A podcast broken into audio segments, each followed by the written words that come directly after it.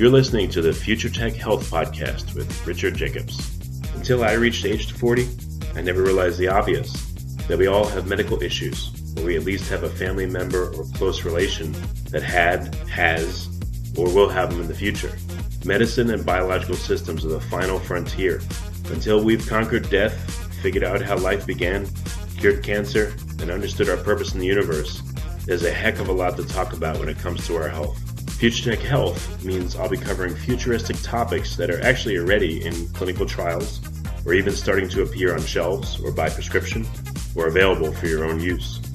We dive deep into stem cells, CRISPR Cas9, the science of sleep, epigenetics, medical testing, cancer, ketogenic diets, stem cells, aging, regenerative medicine, and more. My goal for you, the listener, is to learn from these podcasts. You may very well learn something that may change the course of your life for the better, steer you towards a new career, or give you insight into addressing a serious medical problem. Remember, however, this podcast and its content is informational in nature only. No medical, tax, legal, financial, or psychological advice is being given. If you enjoy the podcast, please listen, subscribe, like, and share it with friends. Thank you.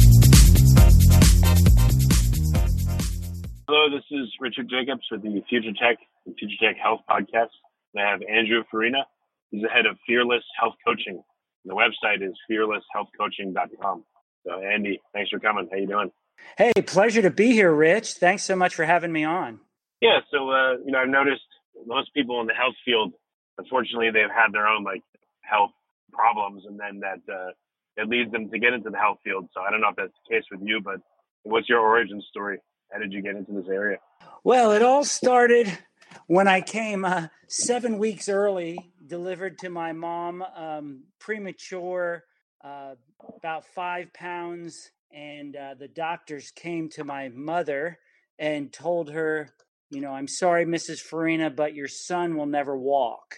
Right. And, and that was kind of the beginning of the story. Um, to jump ahead, I was able to finally get out of casts and braces somewhere when I was about five years old. And um, when I was six, I got out of my corrective shoes and I could walk and and they told the doctors were like well you won't be able to run and then i was able to run and then the doctors said well you know let's see how it goes and so i can remember at 14 years old um, trying out for the high school basketball team and you know my knees would swell up and i had lots of problems but just kept overcoming the problems and kept hmm. healing up and uh, became a competitive um, recreational runner in college and uh, was pretty solid and strong and went strong for a while. But when I was a freshman, I, I got had a really bad back injury, and I was back to, oh, you know, you're not going to be able to run, you're not going to be able to walk very well, and you know, I was like, man, wow. it's like, a, it's like a montage of uh, of a bully. Well, well, you're yeah. never to win, and then if yeah, you win, you're like, well, you're never going to get to the Olympics. Well, you know, they just keep. It's like a montage of people telling you you can't, you can't. It must be really frustrating. Yeah, it it is frustrating because I'm kind of your classic Italian, stubborn Italian, and um, you know I don't like I can't or you can't, and so um, I just kept working at it um, and learning. Uh, I was in college to become an electrical engineer, and so I was real analytical. So I just started studying the human body and studying therapies and trial and error, and um, you know, and then when I was 30, it happened again, believe it or not. And they were surprised and like, oh, you're not going to be able to do this. You're not going to be able to do that. And so, yeah, it was very frustrating. So, all right. So, uh, how did you heal yourself each time? I mean, is there a theme to how you did it, or is it uh, just motivation and, I don't know, basic uh, concepts? You know, you write I don't know, were there any specific, specific exercises or mechanisms, or you just uh, you know you just figured out a way to do it? Well, you know, when it comes to backs, when I had my back injury at 18, a football injury and herniated discs, and, you know, it was very painful. And I was actually in pain 24 7 for a total of 23 years. So, not oh something oh I wish on anybody. Yeah. And um, I went to nine different medical professionals, everything from neurosurgeon to orthopedic surgeon to doctors to chiropractors to therapists. and everybody has an opinion, but nobody has answers. Um, yeah, yeah. So, in hindsight, looking back, there were several factors that played a key role in my healing process, which finally came to fruition, uh, came to, you know, where I could start running again um, back in about 2009. I was out of running and racing for 18 years. And during that time, I was still training and exercising, trying to find ways to deal with my back and stop the pain. Um, my legs had grown strong, but there was some dysfunction there. My right leg was anatomically a half inch shorter than my left leg, and that wasn't diagnosed until many years later. They always thought it was a functional difference, which changes the way you do therapy and stuff. Um, but I would say this: I would say I I I was led to a phenomenal massage therapist that helped break up a lot of muscular adhesions tissue adhesions, I should say, because it was the fascia also. So that was one issue. Once that tissue became adhesed, the range of motion of muscles then affected joints, which then you know, which was irritating nerves. Um, so that was one. A second one is finding some rehabilitative exercises that worked well for me in particular. Um, so a lot of times you would get all these exercises from physical therapists and medical people, and mm. some would move you forward and some would move you backwards. And so you'd have to try every single one and see if it was moving you forward or back. And this went on for a period of years. I think that was okay. an issue. Stre- learning stress management techniques was something that helped a lot because uh, stress impacts your um, musculature you know tightness right. and things like that you tense up so stress stress management techniques and then i just think you know working with your deep inner self um, asking the harder questions of life of what you believe and why um, because those things can help you move forward or they could keep you from moving forward and and then you give up and so back in 2009 i'd run one mile and it would take me a week to recover and last year I ran 100 miles up in the mountains and I was okay within a week. And so um, amazing things can happen. So now you do health coaching. So uh, what does that look like for people? Yes. Um, as you can hear from what worked in my past, uh, it was a little more of a holistic approach. Most people, when they have, uh, at least I've been working in the health industry now for almost 30 years. And hmm. um, most people when they have an injury they be, try to become very specific like oh if my knee hurts there's something wrong with my knee i must have a torn acl mm. um, right. not typically the case typically it might be the joint above or the joint below that's you know out in some way and it's affecting that joint so i take a very holistic approach so i do health coaching i do life coaching i do career coaching i do relational coaching um, I do nutrition coaching, sleep coaching, whatever it is that is holding you back from healing and moving forward. You know, I pinpoint that with my clients, and then we come up with a plan for moving towards resolution so that they could be free to heal and become who they really dream of becoming. And I know that sounds like really like wow, you know, and stuff like that, but it's it's very doable. It's not like just. Well, how do you uh, how do you get someone out of the mindset of like, yeah, I contacted you because my knee hurts. You know, what does it have to do with like my sleep or you know my job or whatever? Like, you know, how do you cross that chasm with somebody? They, I would bet. I mean, they're coming to you expecting A, and then if you talk about B, C, D, they might be like, "What? You know, what are you talking about?" right. Great question, Rich. Um, that is typically the response. Like people come with their preconceived idea of what they need. And of course, you want to give people what they want because out of respect for them, but you also have to give them what they need. Um, and mm. sometimes what they want and what they need are two separate things. So, um, for example, my one f- client friend, um, I'll call him Bob just to change his name. Bob came to me sure. and he's like, you know, I want to work on nutrition and I want to do it exactly this way.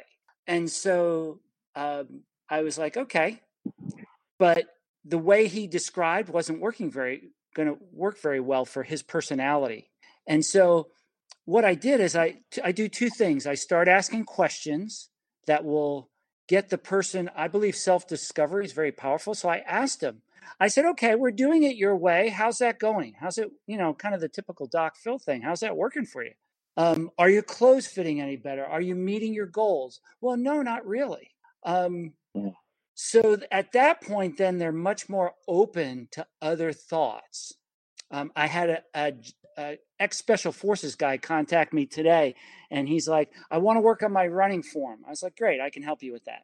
And then right. he was he was like, "But I'm I've strained my calf and I hurt my back six weeks ago. So immediately I start thinking, hey, this guy's getting injured. Something's not right in what he's doing. Either he's under high stress and his cortisol levels are high, or you know, his techniques are not proper. So I started asking questions. And once we got to some of the questions, I found out some things that might be leading to his injuries that is changing his gait. So we can't work on running form until we mitigate some of these other areas. And see, once you give people the hope that change is coming, if we can resolve some of these things, they become much more eager to work a little more holistically versus just, okay, fix my knee, Andy, or fix my running stuff. What, um, I mean, is the solution you find typically logically linked to the, what they think their problem is, or is it sometimes like a completely weird arena that they would be like, how are those connected? You know, how does it fall? Yes. Um, people are, you know, people are very intelligent and they know their own bodies. So I do spend a lot of time listening and getting feedback. I like to use the phrase lead with questions. And, um, and I try to encourage people to be patient that sometimes it takes as long to get out of the woods as it does to walk into them. Like there are not instant fixes often. I I try to give yeah, I was them. Gonna ask you that. I was going to ask you that. Is it like if someone's had a condition for X amount of time, is there a rule of thumb on how long it'll take to fix them? You know, if I've had like, you know, my leg has been hurting for 10 years, does that tell you how long versus like a year or, you know, 30 years? Um, not necessarily, which is the encouraging news. Um, it's finding what I call the big ticket items. For example, um, one client has never been able to be consistent in his exercise. He wants to be, but has not been able to get there. And in light of that, his eating habits weren't great. And he's starting to put on quite the gut. And he's not pleased with where he's at in life with his physical health. So I asked him what okay. he had been. I'm sorry. oh, go ahead. Sorry. Go ahead. No, no. So I just asked some questions like, what are you doing for your exercise? You know, how is that working for your body? You know, so on and so forth. What aches and pains are you having? So on and so forth. So I listened, listened, listened. And finally, a couple light bulbs went off as I began to hear how he described some things. And to make a long story short, I totally simplified his training and he has literally today I got a text from him. He texts me every day, um, just because he wants to, because he's so excited that he's he has exercised in a healthy and an appropriate way 31 days in a row after nice. a decade or more of inconsistent exercise. I would say that was a pretty quick drastic turnaround. So finding okay. people finding people's big ticket items whether it's for an injury or for a lifestyle choice to me is the quest. You have to be like Sherlock Holmes. All right. Okay. I got you. Um, do you feel like you are Sherlock Holmes? And I'm not saying that, you know, ego type stuff, but like what allows you to be a Sherlock Holmes? Is it just you're a careful listener? Do you feel like you have like a higher level of skill than other people? Or is it because you've been through so much pain for so many years that you're just hell bent on figuring this out? Like what, what's special about the way you do things? Well, I think there's several things that aid in this process. One is we've already said many times listening well to your clients. That's a key skill that I find a lot in the in the consulting industry and the fitness industry, they come in as experts and they dispense advice quickly, and a lot of it is good advice. But I think the key is giving personalized advice that's going to work for each athlete and each individual. So you must listen well. You must personalize. You know, there are principles that are consistent through all people, but if you really want to service your clients well, you've got to find what personally works for them, their personality, their background, their season of life, their life demands. You know, I coach uh, CEOs in business, life, and health who live extremely demanding lifestyles. And some techniques that I would use with um, other people, um, you know, these guys are used to being in charge and calling all the shots and and and have very little discretionary time during their workday. You know, I cannot use the same te- techniques with them as I use maybe with someone who might have a little more discretionary time. So I think part of it is listening well, personalizing for your client, and maybe the big thing is being so well researched and educated that that information feeds your intuition. Intuition is not just some magical thing that you wave a, a wand and all of a sudden you have intuition. I am an intuitive kind of person. Um, I think that's a, a gift I was given. Um, you know, I can't claim any personal credit for that. But what I can do is I can be very well researched because your your fact your data your fact database feeds your intuition and um, also since i've dealt with a number of clients over the last 30 years you know i have a very good experience repertoire that i don't want to jump to conclusions too quick but there are things sometimes that are said and done that i'm able to jump to quickly and find out for example if a guy's a good athlete i have one guy good athlete young guy going strong and all of a sudden he starts getting injured a lot the first question I ask is, How's your sleep going these days? Oh man, I've been under a lot of stress and I haven't been sleeping a whole lot. Well, there's no use training somebody really hard when their cortisol levels are, already really high because they're not sleeping. So the first thing we need to work on is their sleep before we can get back to hard training. So okay. I hope that makes, you know, paints sort of the picture. Yeah, that, that, that makes a lot of sense. Um, I don't know what uh, are there common themes with the people you talk to, or is it kind of all over the place? Or uh, you know, what's your experience? Good question. There are definitely common themes, and um, statistical analysis supports some of these common themes. So, um, the average American does not get enough sleep, and I think sleep may be the key to health in so many ways. It's when your body repairs. It's when your mind detoxes. Um, if you're not sleeping well, it throws off your prefrontal cortex, which is your executive decision making, uh, which means then you become enslaved by what I would call your monkey mind, your limbic circuitry, which is just all survival based and very reactive. Um, so there are definitely common themes. People don't sleep enough. People try, you know, of the people that do train consistently, a lot of times their easy days are too hard and their hard training days are too easy. I don't know if that makes sense. So what I have to find is I tend to use more of the 80-20 use where 80 80% of their training is moderate and then 20% is like really really hard. That delivers um, typically uh, better long-term results and uh, is often the model that a number of elite athletes use in their training. Um, I find out if there's relational conflict in their life um, because that um, and often there is that's typically the key stressor in their life is well things are going great at work but i'm not home so much so you know my wife and kids are upset with me.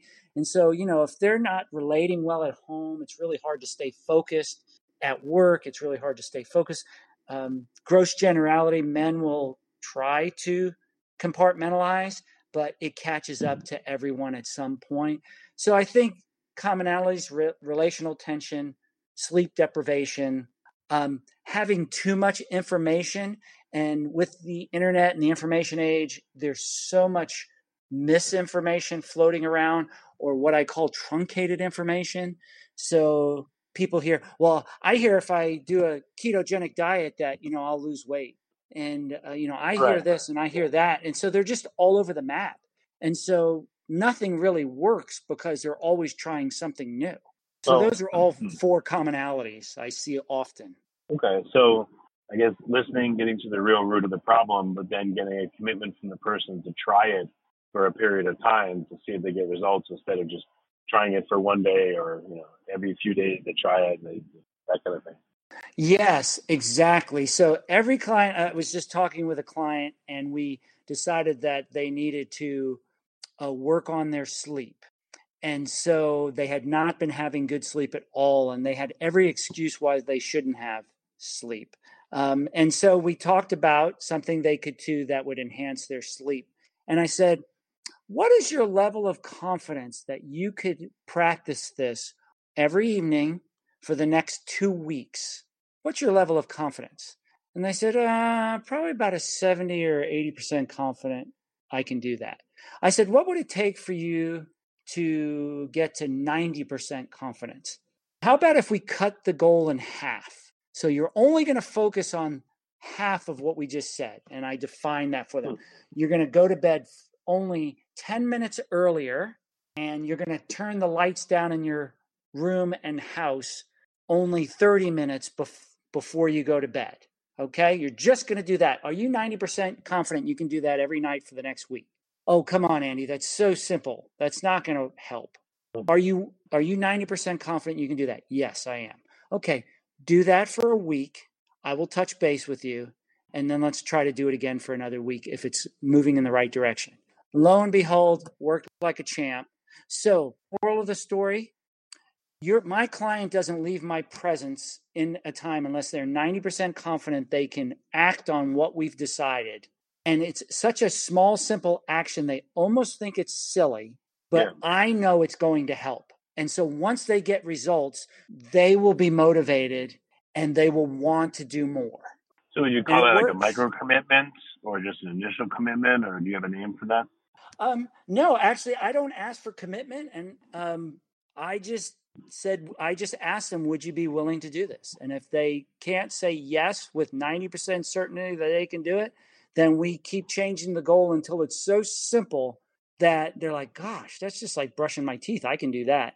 I said, "Well, do that, and let's see what impact it has." And it works. So yeah, it is. It's micro goals that lead to Hmm. macro results. Okay. Gotcha. That makes sense. And it seems so, So, uh, simple that people just blow it off, but the little things turn into big things. Well, all right. So once they do these, uh, this first, you know, small series of steps, then you feel like it opens the door for them to listen to you more, and then you ask them to do more, or what, what happens from there? The process is the same throughout.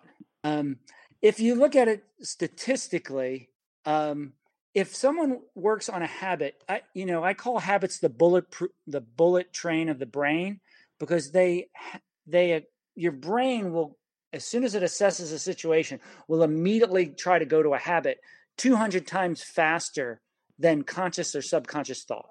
So I build habits. I do habit based coaching. I build habits in people.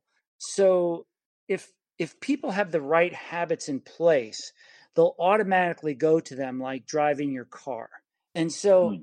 everything has to be simple and has to build because people tend to be already overcommitted, very stressed. That's what I find with almost all my clients is they're busy, they're very committed, they don't have a lot of extra time. So if I come in and try to give them something else to do that takes a lot of time, they're going to feel stressed and if they feel stressed, they're going to go into flight, fight or flight and most of the time it's flight, which means mm. procrastination, which means they don't get results, which means you know, I'm not doing my job. My job is to get you from where you are to where you want to go. That's what a good coach does. So I don't have to do a bunch of convincing. What I have to do is I have to get you results fast so that then you'll keep taking steps because a journey of a thousand miles, you know, starts with steps, one step. Right. So, so whether they're deep into the process with me or they just started, it's the same thing. One habit at a time, every two weeks, we reevaluate. And through that process, uh, for example, one top CEO of a multi hundred million dollar company that I coach, in um, I started coaching him in health. Now we're coaching in career and life too. Um, in his health pursuit, he wanted to lose a significant amount of weight, about 45 pounds.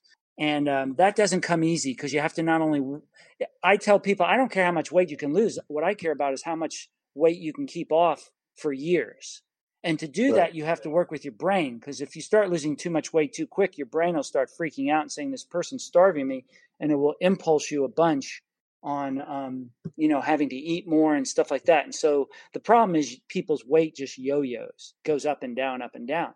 My goal is for you to take the weight off and keep it off. So I started out with, he's Mr. Go for it, you know, typical type A CEO type. And, uh, so I, all I asked him to do was a 15 minute workout per day. He was like, mm. I could do 45 minutes to an hour. I said, oh, but all I'm going to ask is 15 minutes. That's it. I'm only checking you on 15 minutes. Came up with a, a good workout for him, very simple. Can you 90% sure you could do this? He's like, absolutely. How many days a week can you do this? He says, well, I can do this four days a week. I said, you sure? I said, he says, I'm sure. Okay, four days a week, 15 minutes a pop. And then I, he's like, I want to work on my eating and nutrition. I said, okay, five to seven minutes a day. Can you do that? I can do that. Okay. Long story short, yeah. year and a half later, 45 pounds off, still off. Doesn't matter if he's getting crushed at work, doesn't matter if he's on vacation with his family. He knows how to eat, he knows how to exercise, he knows what to do. He's kept the weight off. He's down at like 180, 185, keeps it there no matter what. Happy as a clam. Hence why then he hired me then to work with uh, some stuff in his company and things like that. You should tell people nuns have habits, and so should they. That's a, that's a bad joke for you. yeah, it's it's it is about habits, that's for sure. yeah. Well, so very good. Um, have there been any people that I don't know you couldn't help, or are there are there reasons that people, even with your help, they fail and then self sabotage, or what, what goes on? You know, life is messy, and people are complex. And so there are occasions um, where I'm not able to get very far with a client. Um, I can think of uh, one woman who I was working with, and um, she was eager, wanted to get there, but there's three things that have to fall into place for for change to come. You have to be ready for change. You have to be willing to change and you have to be able to change. And if any three of those are off, you're not going to get very far. And so if people like sometimes people come to me and it's like, you need to, you know, Andy, you need to coach my daughter or you need to coach my husband. And I'm like, well, when they're ready to give me a call and set that up, I'll I'll work with them. So they have to be ready to change you know, where they mm. have to initiate. Somebody pushing you into coaching is not in your best interest. They have yeah, to be, yeah, they have to be willing, meaning, you know, I'm ready to change. And what am I willing to do for change to become a reality for me? You know, what am I willing to let go? So, going back to this woman, she wasn't willing to let go of Mountain Dew and a few other things. And it really sabotaged the whole process. I never told her to get rid of Mountain Dew. She knew it was sabotaging her, but she's just like, I'm not willing to deal with that. I was like, okay. Mm. She lost two pounds in a year. That to me right. would be extremely frustrating. Now, she was happy that she learned how to make choices so that when she wants to make them, she could. And then able to change, you know, are you able to, in this season to put at least some effort in and uh, make some time no matter how small each day. So if those are in place, change occurs. If those three aren't in place, I encourage my client, you know, potential clients, please wait a little bit and then let's revisit it. Okay. And that's how I operate. Yeah, well, that makes a lot of sense. So, um, I don't know, any, any strange cases or any outliers of people that uh, had just really odd, odd issues or memorable, maybe just memorable stories? Memorable. Give a bunch of examples, but. Yes. Um, let me think for a moment. I've I've had I've had so many clients over these years. Let me think. Um, yes. Um, I have a client, had a client who really legitimately struggled with uh, attention deficit disorder. Um, and very hard to stay on task. And so mm-hmm. My personality uh, is very classic type A, high structure, sequential operations, that kind of thing. This client's was exactly the opposite in every way, yet highly intelligent, highly caring, highly gifted, but just couldn't put it together. And several supervisors at work were starting to take notice of some of the issues and becoming, you know, upset with her. So mm. I, I settled down her supervisors and said, you know, let me take responsibility here. Give me, you know, three months and let's see what we can do. And so I would have to, uh, and I'm the type you have to give me the headline to this to the story before the details, and I was never going to get that in this case. So I had to really work at listening deeply into all these different tangents and things that we go off. But finally, we hmm. were informally after a coaching session I was doing with other employees, we got to talking, and I don't remember the conversation, but we were talking about this client's life, and you could tell the light bulbs were going off. And, and she, she was all of a sudden seeing things that she never saw before in her own life. And um, long story short was she realized what she was doing. Now it was entrenched, and so it's not going to just change automatically. But as we've been talking over the months, um, her supervisors have been super happy with the progress she's made and the work she's doing. Her, her progress is great in the work she's doing at work, so they're giving her more responsibility. And, you know, people will possibly listening will say, well, gosh, that's not too impressive what Andy did. But, you know, what I find is that, first of all, people need time to process and need to be listened to. So that theme comes up again. And most people are too busy expensing, dispensing advice before they listen carefully hmm. enough. And the, the advice is not very helpful. My goal is to give my clients fantastic advice. If they don't do anything about it, that's their choice. But right. I need to give you, you hire me to get you to point B from point A. I need to give you great advice. So um, finding those light bulb situations, those bright spots in people's lives, that's what I need to do. And so in this case now, she's starting to take off in her career and in her personal life. Her confidence level has gone way up. Um, she's a happier person because of all that. And uh, we stay in touch, and uh, good things are happening. But it that to me was a very different case where I don't know if I dispensed a lot of great like techniques or anything like that, but she needed someone to get to point B who cared enough to sort through all the details and tangents to find what the root issue really was and then give mm. her some simple practical tools to deal with that root issue. We accomplished that and it's been amazing result. Okay. Well, excellent. So just a couple more questions. Um, you know, there's always new technology. There's like personalized medicine. There's apps for tracking this or doing that. I mean, there's like, you know, high tech stuff, AI for monitoring you and, you know, course correcting and suggesting. Do you tend to use that stuff or do you tend to use like old school methods that uh, work and do they work better?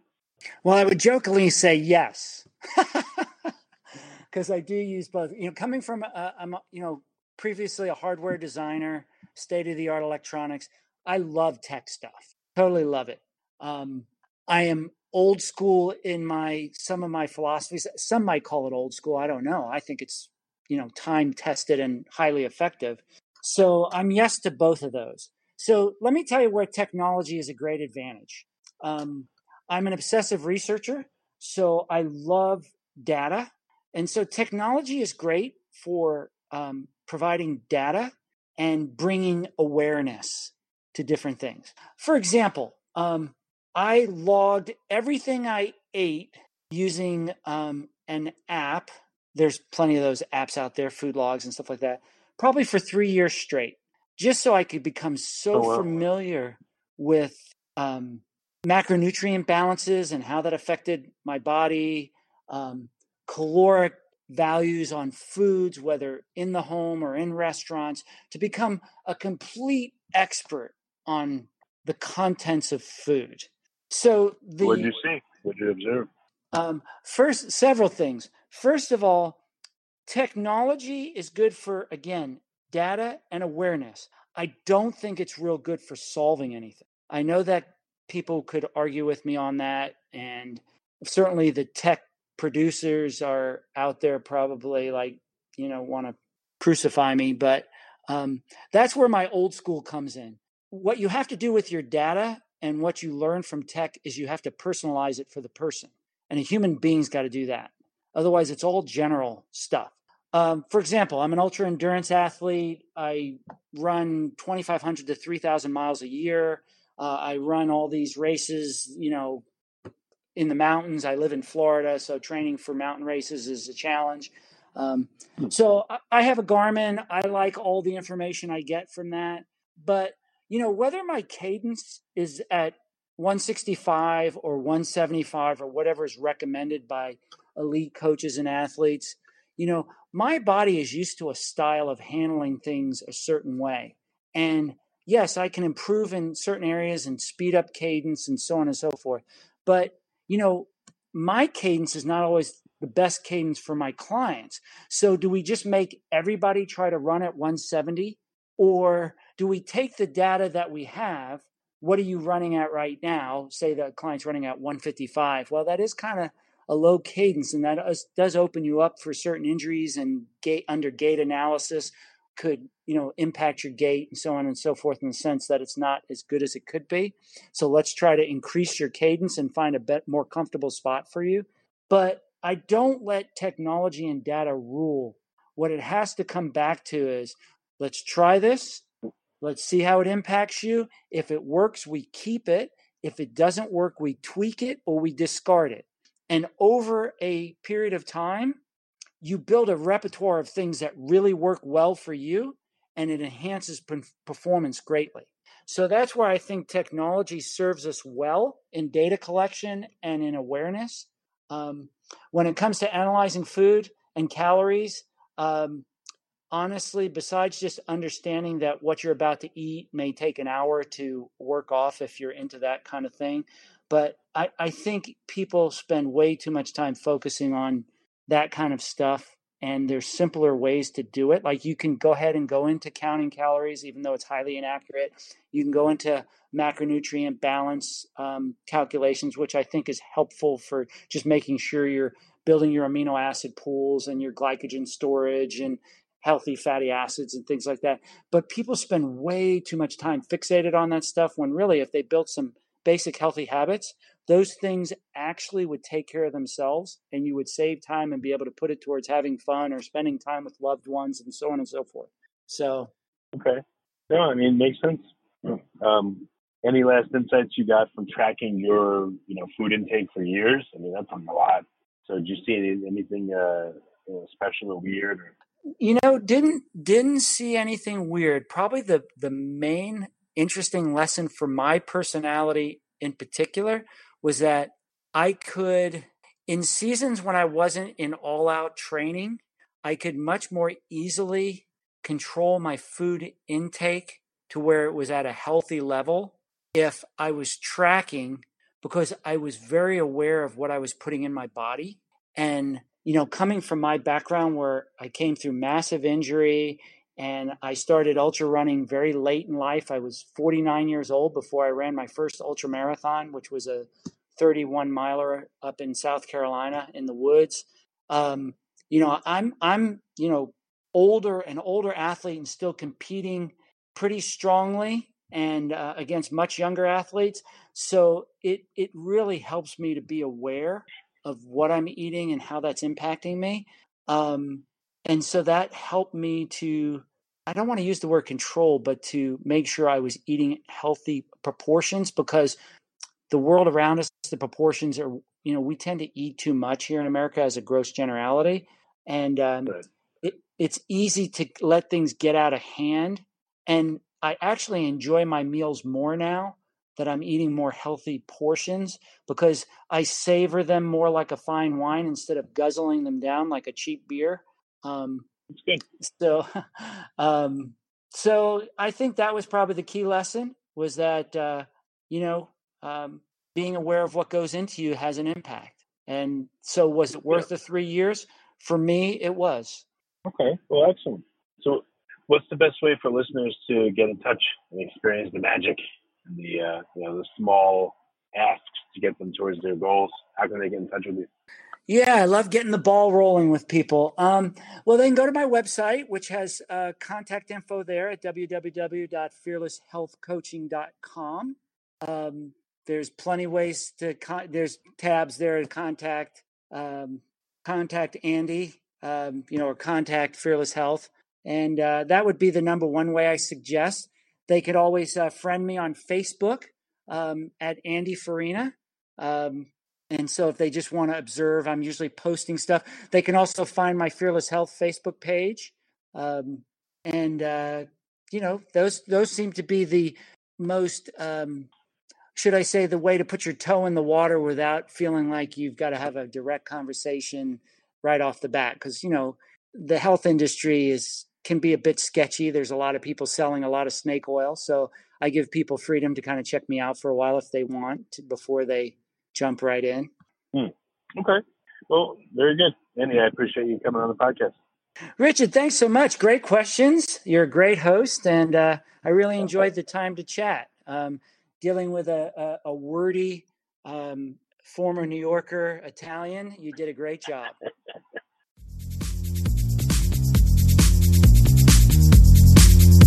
You're listening to the Future Tech Health Podcast with Richard Jacobs. Until I reached age 40, I never realized the obvious that we all have medical issues, or we at least have a family member or close relation that had, has, or will have them in the future. Medicine and biological systems are the final frontier. Until we've conquered death, figured out how life began, cured cancer, and understood our purpose in the universe, there's a heck of a lot to talk about when it comes to our health. Future Tech Health means I'll be covering futuristic topics that are actually already in clinical trials or even starting to appear on shelves or by prescription or available for your own use. We dive deep into stem cells, CRISPR Cas9, the science of sleep, epigenetics, medical testing, cancer, ketogenic diets, stem cells, aging, regenerative medicine, and more. My goal for you, the listener, is to learn from these podcasts. You may very well learn something that may change the course of your life for the better, steer you towards a new career, or give you insight into addressing a serious medical problem. Remember, however, this podcast and its content is informational in nature only. No medical, tax, legal, financial, or psychological advice is being given. If you enjoyed the podcast, please listen, subscribe, like, and share it with friends. Thank you.